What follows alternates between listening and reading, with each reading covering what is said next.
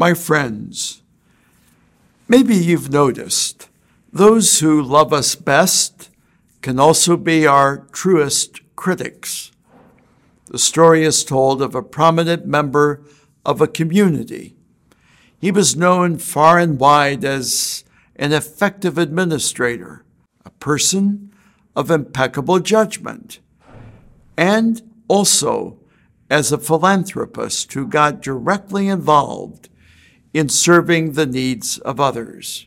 Well, one night he won an impressive award and delivered an impressive acceptance speech.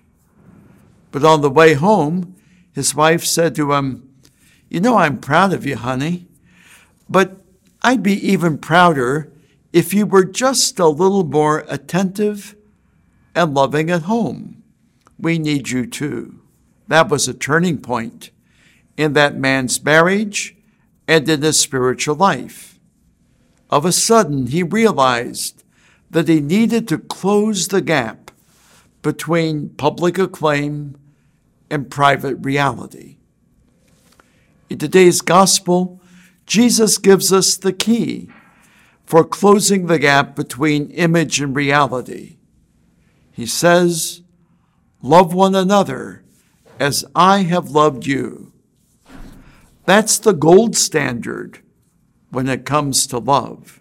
Jesus asks us to love one another, not to win the acclaim of others, but simply and humbly to pass on to others the same love we have received from Him.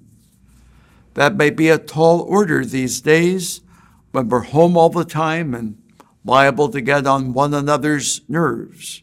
But there's no better place to test the quality of our love than before our most insightful critics. God bless you and keep you in his love.